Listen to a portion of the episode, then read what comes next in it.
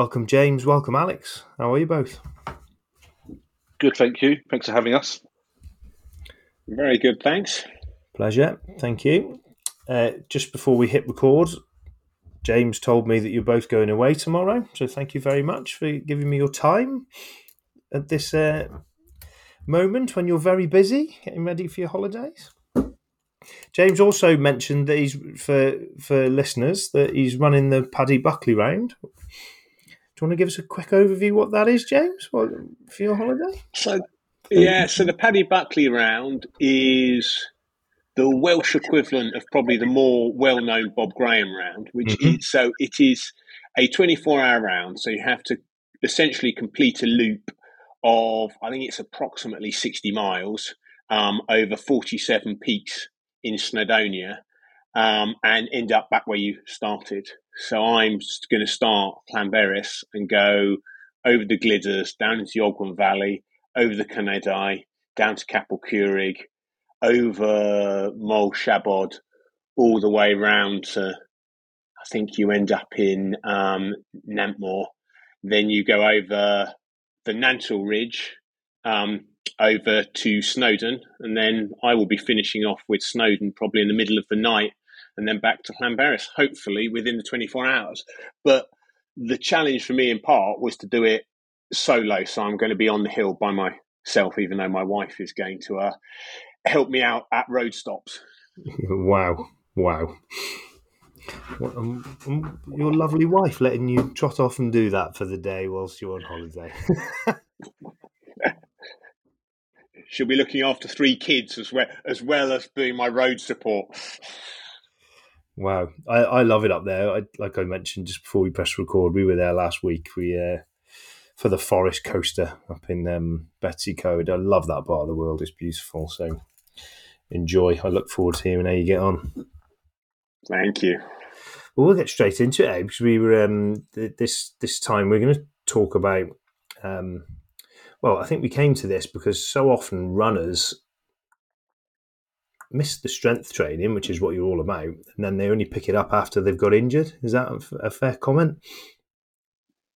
I would say so. I think the we're we're all about about prevention uh, and prevention being better than than cure. But I think most people find us because they've had some issue previously with with um, injuries and um, the way in which we approach approach approach it all is, is very much a, a, more holistic approach rather than just thinking about the injury itself. It's it's the mechanisms or the, the most likely reasons for you to be becoming becoming injured. So that's wh- why people kind of stumble ac- across us uh, in a hopefully in an attempt to help prevent them uh, with with injuries. But um, obviously, people always, well, 50% of runners every year get injured. So at some point, it's a flip of a coin whether or not this year you're going to get injured. So you kind of find us um, when when uh, when there's an issue. But hopefully, we can push that to a more of a proactive approach to it.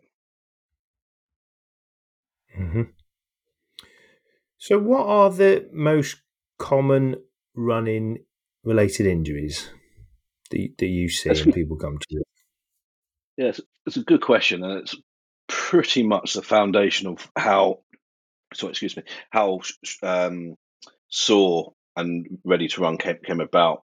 Um, the vast majority of injuries, eighty percent of all injuries, are uh, overuse rather than traumatic injuries. So, overuse is the uh, continual loading of an area of the body when, and that um, that repeated loading uh, goes above what the body can tolerate, and therefore you get a, an acute or a, kind of a, a sudden a sudden injury. Unlike the traumatics, which are about twenty percent, which are things like rolling your ankle while um, while running, or um, the really unfortunate things of being hit by something or falling uh, falling over. So the eighty percent of those overuse injuries are are the sorry overuse injuries are eighty percent. So clearly the most the most um, dominant in that. The 80% of those injuries, which is really interesting, happen at the knee or are related to the knee or below. Um, so you can see that quite quickly when you go for overuse, then down to lower limb and knee and below, you can see quite quite quickly that there's an awful lot of um, stress going on around those areas. So, you, kind of the most common ones are like runner's knee, patella and Achilles tendinopathies or tendonitis, plantar fasciitis, ITB syndrome, shin splints, um, and hamstring tendinopathy based um, injuries. So they, they, they they account for the vast majority of them, and, and probably runner's knee, which is this kind of aching pain around the kneecap and the, the femur is probably the, the mo- well is the most common. The literature would suggest this is it is the most common uh, common injury, but they're all basically when you look at anything which involves the tendon and an inflammation of the tendon or the fascia, which is the plantar fasciitis, um, or a, a bony stress reaction like shin splints, that is all overuse based symptoms. So those when you get a shin splint, is because the the the, the bone has been um, pounded upon more than it can actually tolerate. When the tendon starts to inflame, it's because the tendon is working more than what it can normally tolerate. And when a when a muscle starts to behave inappropriately or, dis, or in a dysfunctional point of view, it's um, it starts um, again. That's a, a stress-related response. So they're they're the kind of the main injuries. It's not to say you don't get injuries elsewhere. There's clearly hip, low back injuries as well. The way we view it, and in the lens that we view it, is is what happens below the knee, well, at the knee and below, which almost cascades the uh, injuries up above the knee. So often the back or the hip aren't the causes; they're just the symptom of something that's going on below below that, um, and it's often just the ability to manage all of the um, the forces as you land. And if you're doing lots of running, you know, in a 10k, I can't even. I guess you probably would do um, 20,000 steps in a, in a, in 10k. That's you know, it's 10,000 steps per foot, and on that you can probably um, see how quickly an overuse injury can occur if you've got a slight dysfunction in, in a tissue from the knee downwards um, in, in the body. Anything to add to that, James? I was going to say from from my coaching clients, the ones I see a lot and suffer from myself are the runner's knee and actually quite a lot of Achilles tendonitis or tendinopathy, whatever you want to see. But you know, when I chat to Alex about my runners, those tend those tend to be the um bits the bits that we focus on. We we see a lot of threads about plantar fasciitis. If I think about the um the injury threads that come up, that or, or they seem to be the one that get discussed the most. Is it um, is that because it's so difficult to get rid of, or why why would you think that might yeah. be? Yeah, one because it's like a red hot poker going through the sole of your foot when when you get it. I, I, had it. This is really random. I didn't get it through running.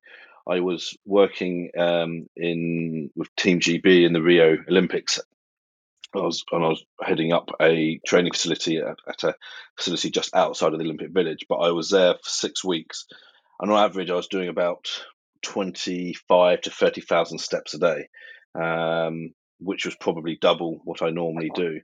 And I came back, um, and and, I, and, again you get free you get free Adidas kit, um, which um, while you're a part of the team, but it's not the normal trainer I, I normally wear. And I'm I think the combination of changing footwear and overloading the number of steps that I did, I got plantar fasciitis, and the reason why is just that my body wasn't um, tolerant of the sudden change in or the overload of, of that.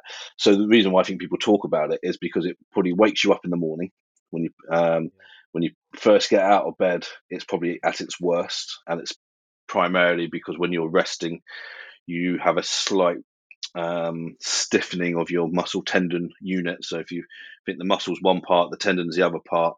Um, when the, the kind of the fascia underneath the foot is kind of linked to the kind of tendon a bit. So when the muscle starts to relax, it just pulls it a little bit and suddenly it creates a bit more tension.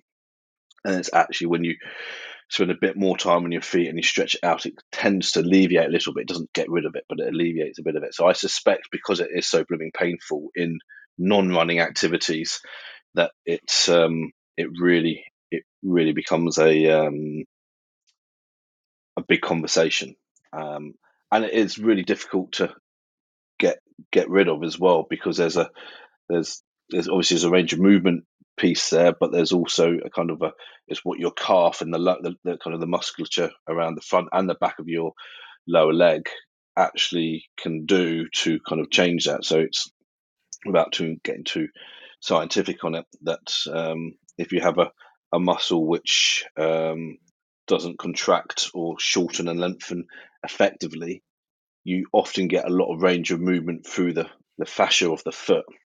So you get that range of movement. Um, so the body cheats; it finds the easiest way to to move, and if you don't get the movement through the muscles of your, your lower leg, it will find the tendon or the muscles above or below, and often the, the, the fascia of the foot is what becomes the victim of that. And so often when you're treating the pain, you don't necessarily treat the, the cause of why that's happening, which is often a bit further up the leg. And I think that's probably why, because it's stub, it's really stubborn if you um, if you don't do do it. And I know now after that event, that was what seven years ago. Seven years ago, if I still don't do single leg calf raises two, three times a week, um, still after two weeks, I will I will quite quickly get get it after doing some Yeah. some training. Yeah, um, it's yeah. So you do have to stay on top of it. It's one of those. And the same with all the kind of the, the tendon tendon uh, tendonitis or tendinopathy based symptoms. If you don't stay on top of these things, you can quite quickly turn back into a into a um, into the negative negative state of it, and it, it can be you know if it takes two weeks to for the symptoms to come back on again, it might take four weeks to alleviate it. It's it's it's almost takes twice as long. That's a kind of a rough rule. It's not a, a, a, a kind of a physiological rule, but it's a rough rule of if you if it takes a number of weeks to get into a symptom, it will take almost double that to get back out of it. Yeah. Do you do you ever see people as they age, perhaps have had an injury, I don't know, in their twenties, and then twenty years later, the same injury returns, even though they've had a huge gap of it being completely fine. Do you see things like that? Is that is that a thing? It, Yeah. it definitely is a thing uh, from from working with athletes, but also from personal experience. That um, I had a uh, L4, L5 significant disc irritation when I was 21, 22. And that's when I still had rubber and magic in my body, and you could sort of do very little and get over it and kind of kept on top of it. And then as I kind of transitioned during COVID set this business up and was probably more sedentary and there was obviously more Mhm. restrictions, like I felt it, it came back again. Um, and the last 12 months I've had on and off sciatica based because because of that irritation from um, 20 years over 20 years ago. But you see that um, the best predictor of future injury is previous injury. So if you had a previous injury in a site, there is a greater opportunity to injure that again. Um, and some of that is because of poor rehab, um, but some of it is because you've just changed the um, the uh, the structure of the tissue, and that sounds really, really, really kind of I suppose abstract. But if if this is as a kind of a, a kind of easy way to look at it, if if, if everything is un- supposed to be uniformed in your your tissues, and when you're young and you're healthy, everything's nice and it kind of moves nice nicely. When you become injured, it kind of gets a bit more gnarly and, and so on. So it, it just isn't like what it was before. And if you don't um, if you don't rehab properly or just over time your tissues just become like that so if you've got a minor frailty in that space that kind of grottiness can come back again because aging is another uh, factor in uh, in predicting Yeah. injury as well Yeah, well, like your natural strength deterioration as you as you age, and um, your mobility reduces, Yeah. doesn't it, as you age? So if you've got Yeah. those slight changes in structure, like you're talking about, then I guess that would amplify again. So it makes total sense. Yeah, and I was I was w- listening to a um, a radio show on LBC a couple of weeks ago. And it was talking about aging, and I think one of the questions was asking about you know, how do how does an Olympic champion uh, four years later not even make the final, and you know there was lots of hearsay about what, what it was, but a, a professor came on and started talking about aging and just the effects of aging on on like, it's really depressing talking about this as you get older but like, like all, your muscles just don't function as, as as appropriately. Your tendons become um, less compliant and stiffer and they don't they don't work like like they did before. Your joints have taken more of a pounding so there's less kind of synovial fluid or cartilage protecting them. And all of these things have these kind of you know minor effects but when you aggregate them all together like it kind of changes the very way in which you move and you try and as I say the body's when I say lazy I don't mean it in a negative way it just finds the easiest way to move from A to B Yeah.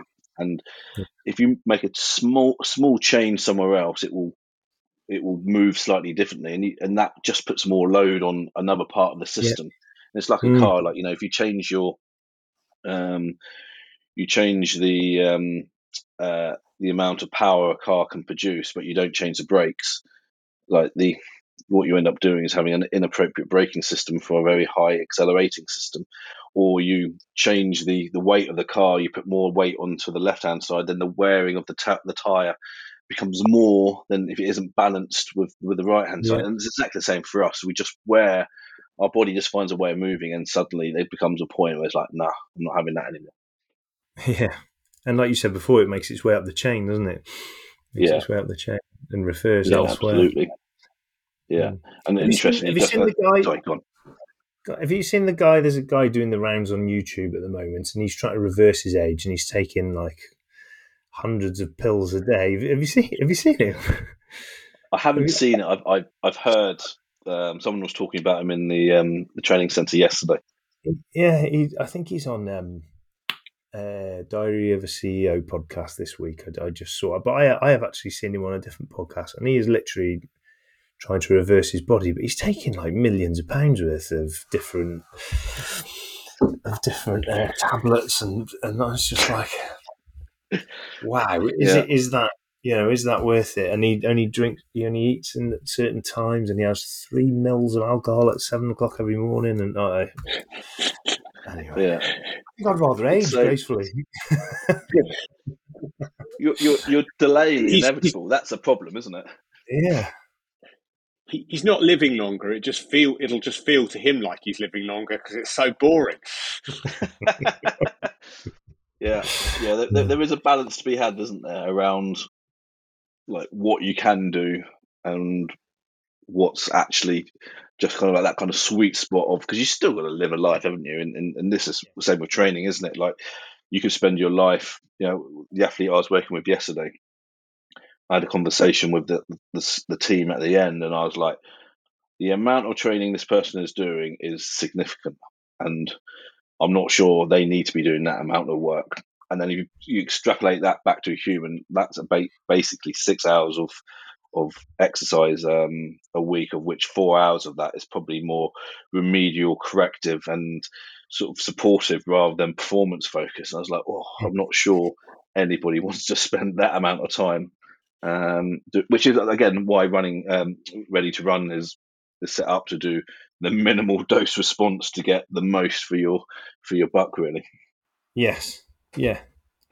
Which in today's world is perfect, isn't it? How busy everybody is. So we, you you went into that then, really, but how in terms of how these injuries are usually sustained, but you do.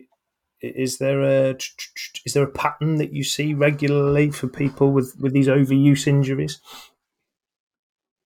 Yeah, yeah, there are. Um, they are. They're all slightly different, but there is generally a, a re- the, the exact same reason um, that that this occurs. And if you take take away, you know, people say, "Oh, you know, it's footwear, it's training," it's, you know, all of that ultimately comes down to one or two physiological responses, which is you are placing a certain tissue or group of tissues, whether that's the muscle, the tendon, the bone, under more stress than it can cope with. And that that fundamentally is a pattern. So if you change your footwear, like I described when I was in, in Rio, for instance, that that clearly had an impact on on it. But fundamentally, my my um, my tissues were able, unable to tolerate um, what was what was um, going through there. So so that's the kind of the first kind of physiological thing. It's just it's stress. It's overloading over, overloading that. The, the second um, kind of uh, pattern we see is you'll you'll have one of two things occur. You'll get an injury at that site, or it will be an injury um, above or below. Which is why it's really important when you're doing the sorry above and below that the where the where the, the limitation is because the body's offloading it into one of those spaces. Which is why when we look at this, you have to take a much more holistic approach to to this. So if, if you have a calf issue, it may not manifest itself as a calf issue, which is why you have to look at all the other assessments that we do above and below because you'll see a deficit which um, may, may exist.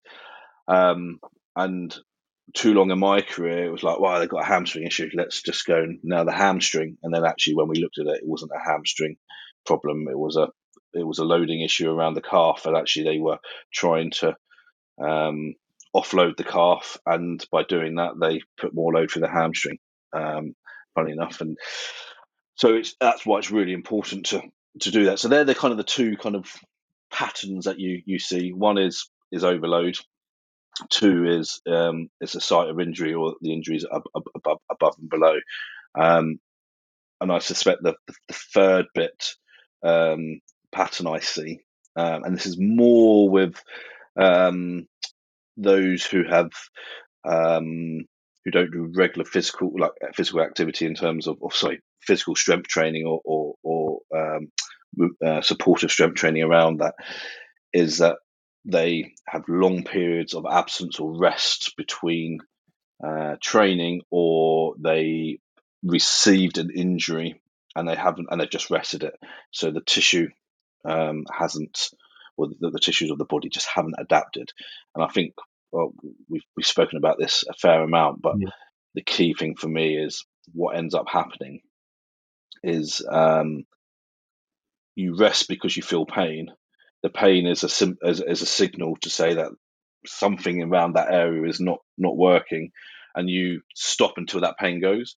But what you what you've what you've done, and this is what overload does, it, when I was talking about this nice kind of uniformity as a kind of as a kind of abstract idea, like you've the pain is kind of created and the injury is kind of created there, and all you've done is just left it, and it's just no there's no signal now to say that that's there's an issue there. So you go back and load like that rather than loading back like in a kind of more uniform position, and the only way you get uniformity is through training and actually changing the, the, the, the, tissue again to get it back to normal. So the, the third pattern is when there are long periods of um, uh, not attempting or deliberately not attempting or unaware of not attempting to make a change to that tissue after injury. That's one of my bugbears with some of my fellow runners is the, the wish to rest and then come back. And then the same thing happens again and they rest and come back. And there's, there's one guy I run with who has had knee problems on or off all year. He rests, comes back, runs for a few weeks, knee hurts, rests, comes back, and, and it, you know it's just a cycle that at some point you need to break. You need to break the cycle and actually rehab whatever whatever is wrong. Whatever is wrong, because I think you know resting is often not the solution here. Um, it will take the pain away. It won't take the pro- It won't take the problem away. You know, and I can totally, you know, the, the other sort of real world example is coming back to injury sites. I went to see the physio yesterday because I've got pain in my knee. Um, guess what? It's not my knee. It's a weak glute that is causing everything to tighten up and pull my kneecap out of line, and then my knee, then my knee hurts.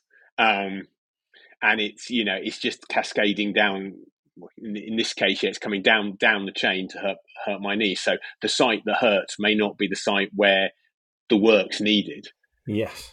So how does how does that point interact with your with the program and specifically the exercises that people have to do as part of the assessment? Yeah, good question. So you'll see. So the, the four the four exercises that are included within the the risk report are have been selected to um, target the the areas which we know are most likely to be affected, but we also know they're kind of proxy measures for other areas. And I was saying to James this morning that actually we have assessments for um, pretty much everything. Like I think when we were when we were um, talking about the exercises required for the for the course that sits alongside this, I think there are fifteen different assessments that we use. Like if you did the whole the whole shebang, like that would be it. And um, but we've chosen four, which we think are much more representative of the vast majority of people. And knowing, like when we've done the, the data analysis on the assessments, there tends to be the trend is is is if you're good at one, you tend to be good at all. If you're average at one, you tend to be average at all. If you're poor at one, you tend to be poor at all. And that that's you know that's true for about ninety percent of the people um, that that we that we've tested, and that that gives us an idea that if you have a poor single leg calf raise score, the chances are you're going to have um, poor knee to knee to wall range of movement and um, uh, some of the other um, assessments around the foot. If you have a poor hamstring bridge, for instance, then you are likely to have poor knee, um, like a, a quad um, quad capacity um, and poor hamstring range, range, of movement, and you tend to see all these things kind of moving in in um, in unison as, as, as they get as they get better. So we've selected ones which we think are are well, one they're really easy to do and it can be done with no no instruction or no person in front of you. You can do them at home.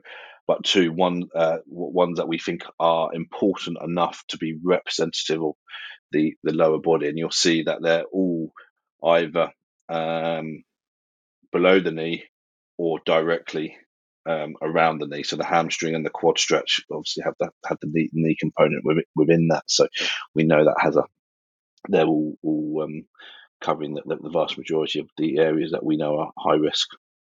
Yeah, cool. So if if anyone listening then is um, unfortunate enough to get injured, what's the first thing they should do?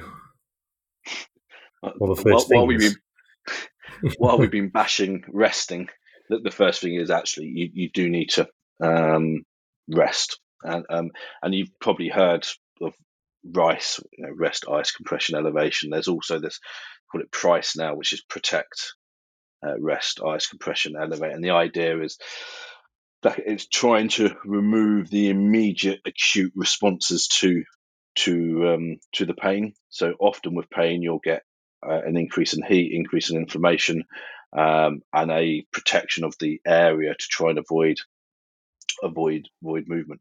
And that's body telling you that there is a there is genuine distress in that space, and um, so that would be the first thing is to properly offload it.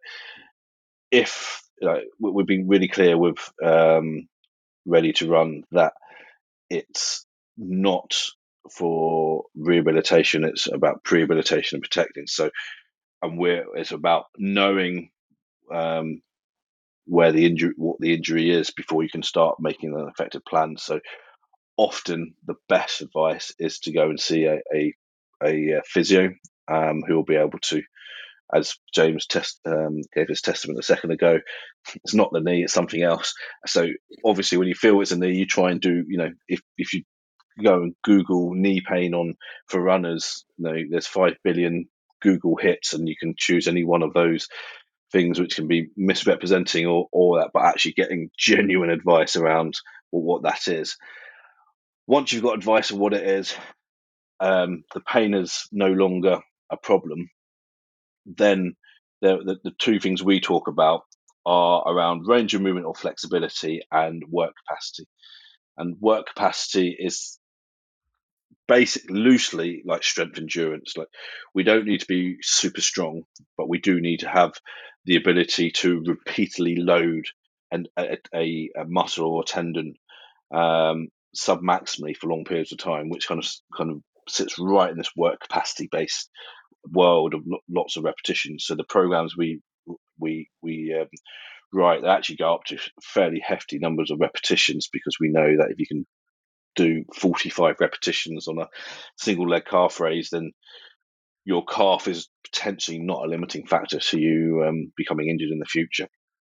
So the idea then will be to start on low intensity loading to increase your your work capacity. So um, we often try and get people on. So if it's your left leg that you might have an issue, we try and do double legs so that you take a little bit of the load off that, and then you move on to the onto the single limb. We look at ranges of movement as well, and just make sure that the the joints um, and the muscles can have a, a freely movable um, uh, plane plane of access, so that they that they're not limited. Sorry, excuse me, that they're not limited by um, by any any type of restriction. And then it's just a, like we we use this term, kind of like habitual capability, which is if you can run and put let's say three times body weight through through your body, through your calf muscle while you're running, then your training needs to train the muscles and the tendons to be able to deal with three times body weight. So the example I would I often give is that doing you know, three sets of ten is not going to touch the size for most people because you're about yeah. to go and do a 10k and you're pushing more than one times body weight through there. So actually, as you get to the higher volumes, the body doesn't know load or it doesn't know um, um, uh, kind of actual the amount of load that's going through it, but it does know stress and it does know strain, and you can in those latter repetitions you can force the tissue, the muscles and the tendons to behave almost identically under stress as if in running as well, and you can build up a capacity to to deal with that. So that's why the volume for us becomes like really, really important. And if and just to add oh, to that point, Alex, that that's why the risk assessment and the personalisation is so important because you know you that is what then sets how many repetitions we're going to ask someone to do. And if you ask someone who's, you know, at a very low risk of injury to do a small number of reps, that's not going to help them in any way. If you ask someone who's got at a high risk of injury to do a very large number of steps, that's going to have the equal and opposite problem. It's either unachievable or is actually going to in, injure them. So that's why, you know, sort of advice that you do three times 10 of this or three times 12 of this doesn't work. It, it's, it'll work for a group of people, but for, you know, vast majority, it's either going to be too much or too, too little. So you, you need to, you know, you need to scale things to get this stress that Alex is talking about to get the muscle stronger. It's really interesting because if you, if you talk to, I bet, however many runners, if you, and if you or, or, or, people in any any other sport, endurance sports, or any, and they think about strength work. That is the kind of norm, isn't it? That eight to twelve rep range. Um, perhaps you'll work it for for you know with a weight for four to six weeks. Your muscle will adapt. You'll get a bit stronger, and you'll increase it by two and a half kilos on each side, or or, or, or similar. To the, the volume of reps that you're talking about and how you've just explained that in terms of if you're running a 10k or you're running a half marathon or you're running a marathon and you know that your body weight increases because I, I in my I, and you, you'll see people talking about this all the time but my head and between my shoulder blades felt so heavy doing my marathons because I hadn't done any upper body strength training but I I thought after I thought well I probably should have done because I was the aching and the pain um so high reps in all those different areas makes complete sense. But how many actually do that? Sorry, say that again. How many? How many people actually do go to those those kinds of of levels of reps within it within a set? You could ask James because James has uh, um, hit his level week twelve and has got close to some of that volume already. So, what sort of volume uh, yeah, are you doing I'm, in week 12, James? So, I was up to about nearly three sets of 40 reps with some of the exercises. Um, so that you know, so that's quite a lot. And you know, just to be clear, you don't keep scaling up the amount of exercises. You can go to a more difficult exercise, but actually, you know, the whole point of you know kind of this prehab or conditioning or whatever you want to call it is, you know, the way you do it is lots and lots of reps at low, you know, at body weight essentially or very low intensity. And and it's you know it's probably not the podcast to go into, but you know, there are various different way, different types of strength. And you know, Alex has talked about maximal strength and how you train for that's one thing. You know, a lot of the three by twelve with, you know, as heavy as you can do 70% of your one rep max or whatever it is, a lot of that's to stimulate, you know, muscle growth, as in get big, get muscly. Um, and actually, as a runner, that's not necessarily what you're looking for. You don't want big muscles because you're just going to have to lug around. Unless big muscles are giving you a load more power, you just have to lug around more weight. Um, and, and that's why you know it's it's important to kind of you know Alex I think you always talk about the outcome it's important to try to know what the outcome you're trying to achieve mm-hmm. is um, and I think too often with strength training people are not necessarily thinking about the outcome they they want from it. They're, they're, they're doing it, you know, and the sort of medium reps, medium weight, which builds muscle, it's not ideal for runners. Mm-hmm. Yeah. And I'd, I'd add to that as well that um, yeah, James has knocked the nail on the, on the head there. Um, should become a strength coach. Um, but the, the, the, the um the second bit I think which is really important which sits alongside that when you look at the the type of training people do when when you are going to the sets of eight to ten or sets of twelve repetitions, the the thing that stops them from loading that exercise isn't often isn't going to be the tissue or the muscle which they're trying to target. So, to give you an example, that when you see people squatting, um, most people their their quads are strong enough to probably lift two times their body weight. Just where, where you know that's roughly about right. So, like if you weigh sixty kilos, you should theoretically be able to do um, eight to ten repetitions on 120 kilos um, of, of, of, on the uh, squat. Now, I guarantee it's not the quad that stops them from um, loading 120 kilos on that. It will be their back. So suddenly you're loading to the limit, most limiting factor of your body. So you're so you might end up when you're squatting putting 110% of stress through the back's maximal capability and only 70% of stress or 60% of stress through the quad. So the quad's just not getting enough stimulus. So suddenly you're just training and you're training at what the back can tolerate and this is often the, the, the real issue with, with, with strength training that the the areas that we are targeting are limited by other parts of the body that can tolerate can tolerate that. Upper body's the same. Often when you're trying to load the back or the chest, it's the biceps and triceps which are, are limiting them. So the ability to load really heavy isn't um, you're not being limited by what your pec or your lat dorsi can lift. It's because your bicep or your tricep is really weak. So so actually you're not loading what you're thinking you're loading. And this is the, the big kind of myth or the big big unwritten or unspoken rule around strength training that you ha- it has to be at a genuine absolute intensity not a relative intensity. People say oh you know it's you know relative to what i can do i made progress. Well that that's great. But if you think that your quad can do two times your body weight then you've got to really question what a single leg split squat with 40 kilos on your back is doing or a, um, a back squat with 60 kilos on because it's not it's not targeting the quad anywhere near as much as what people think it is. Which is why when you go to the higher repetition based work you're not limited by the body's ability to tolerate the loading um, in other parts of the body. You and you can directly load the tissue which is you know, you're trying to target and you can target it really effectively um, by body weight and doing doing high volumes now, I'm not saying high load or heavy strength training or maximal strength training isn't important. Like clearly it is, and you know, um, if you ever came in and watched me coach the athletes I do, you'll see it's a big part of our training program.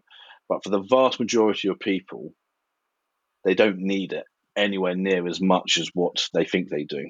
Um, you do need to be strong, but you get that through through the type of training we're suggesting. But you just don't have the availability of equipment, facilities, expertise, or if you do, you have to pay quite a significant price for it. And our job mm-hmm. is to try and, which is why we've come back down to this idea of like work capacity, strength, strength endurance type of work, and range of movement, flexibility work. Is like if you can do those two things anywhere, you you are doing you're getting 80% of the the outcome that you need and you don't probably need to get that last 20% and if you do then you'll be training three or four hours a day to get that mm-hmm. so that's a really long-winded uh, explanation yeah, to it but no it's, it's, it's, really interesting i had a couple of thoughts one is one is that the reason why you see some people walking around and they're all jacked in their upper body but then they have really skinny legs that came to mind because uh, I have a friend like that, and we rib him for it. I thought so. Perhaps he, perhaps his back's weak, and he's doing his squats, and he's and it's not loading his legs.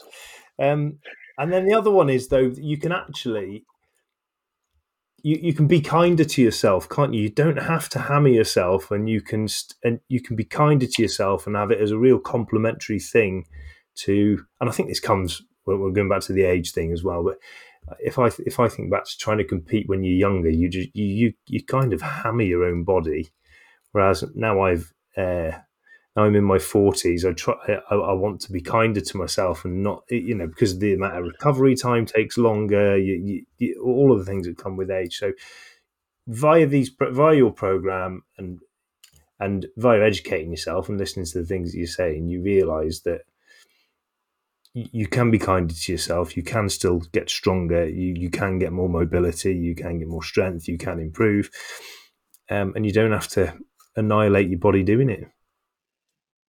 Yeah, yeah, agree. And I think sit along sitting alongside that, it's it's not just about being kinder to yourself. It's making it more accessible as well.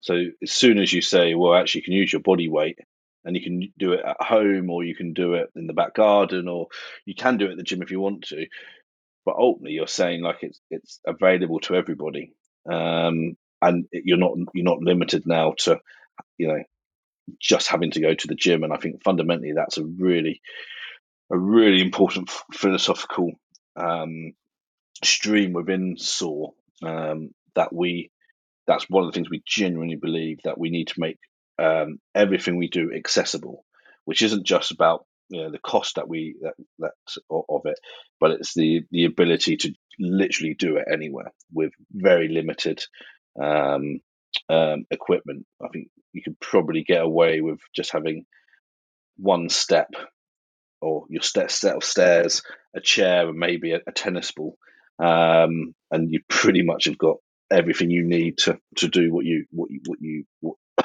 what you need to complete the training program and develop yourself enough to um, to improve the, the physical qualities to support your running, but probably um, beyond running as well, just a healthier lower body to sustain all the other things that you do.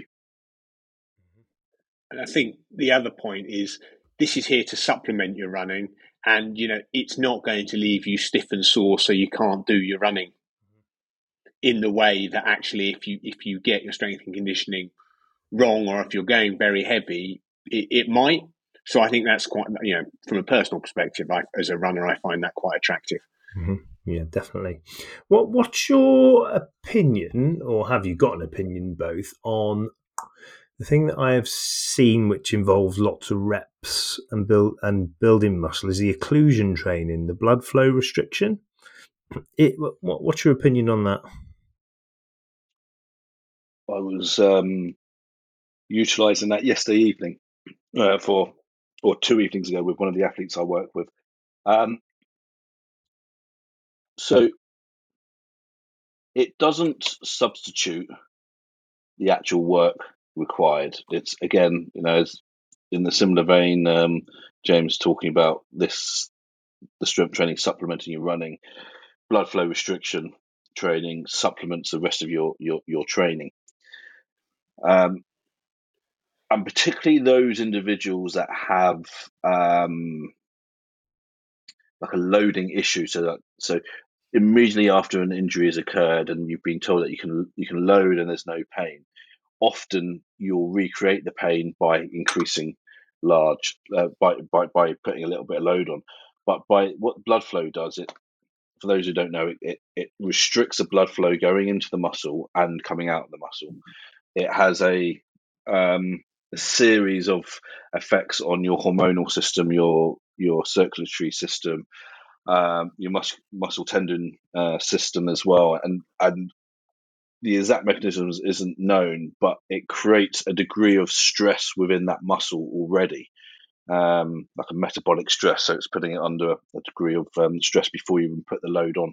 So when you put a low load on, you can recreate higher loading or higher volume based training by doing less repetitions with lighter lighter weight. So you can get quite quite a potent changes in um, in uh, in the muscle in the muscle area, and it has also been shown to improve um, other physiological characteristics for um, endurance athletes as well. I, you know, I remember working the British rowers; we were doing it in an altitude chamber um, with really high volume training to try and improve their local muscular endurance ahead of the 2012 uh, Olympic Games. Um, so it has a it has a vast it has a vast Im- impact. But there's two things which are really important on that. The first is it doesn't it doesn't replicate it doesn't um, what's the word um, replace regular training. And this the second bit, which is probably the most important, is um, the health and safety of it. So if you've had any cardiorespiratory disorder, if you're you've got high blood pressure, you've had neural um, issues like sciatica, for instance, um, then creating that pressure around a limb may be a contraindication for, for you know for um, for, for its use. And one of the, the big things is you know you should only be your your the pressure applied on the cuff should always be below your systolic blood pressure. So if you've got 120 over uh, 80 is a normal blood pressure, then the pressure applied should be below 120 uh, millimoles of, of mercury. And that's, um, and we often say half of your systolic uh, pressure. But it's really difficult to do that without equipment. So what people tend to do is get a bit of rubber, and I, I was guilty of this, guilty of this in my in my early early days. Um, but um, you occlude a little bit, do a little bit of training, and then take it off, having no idea what what it, what it was doing. Things have moved on a lot further than that, but I, I would say you, you need to get medical clearance first, and actually going back to the point James hammered home as well. What is the intended outcome, and how will this type of training support you to get there? Um, and can you do it in alternative and potentially safer safer methods? Mm-hmm. Very good. Okay, so let's let's look at let's give let's let's give people some um, some specific exercises that you'd recommend uh, or target areas that they should focus on, just as a, to encompass the injuries that we've that we've mentioned. I suppose from the knee down, is there a, is there a set is there a set of exercises perhaps that people should be thinking about doing or, or they should be doing? Um, loosely, yes. There's obviously mm-hmm. personalisation around high risks and so on, but if you were to look at it purely from the areas we know which are likely to cause you um, or be a contributing factor to why you might become injured, um, whether that's runner's knee or an Achilles tendinopathy, then I would be looking at ankle range of movement and making sure you've got really good um, uh, dorsiflexion, so bringing the toes up towards your shin. If that becomes restricted, that becomes a really big um, marker for um, loading through the through the lower leg. I'd look at calf based training, so single uh, sorry single leg, double leg calf raises, um, because that's a really important area. So if I was to tell you the quad, or the if I want to be really specific, the um, vastus uh, vastus medialis and the soleus, those two muscles alone will take around 80% of the load on immediate contact with the floor while running. Just those two muscles. So if you think those two muscles are um, not being trained well enough, then I would that's where we we go. Like to make sure you got the, the soleus and the gastroc under uh, under some good loading, which then obviously means the quad needs some um, some good good loading in, in that space too, and it also needs really good range of movement as well. So the ability for the the quad and the hip flexor um, to have like a freely range, a freely available range of movement to work within is going to be important.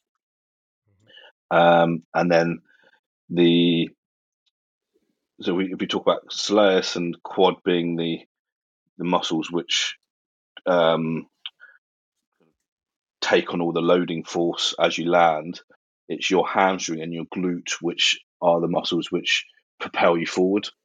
So some muscles control, other muscles then move you forward. So that's that's your hamstring and your and your glute.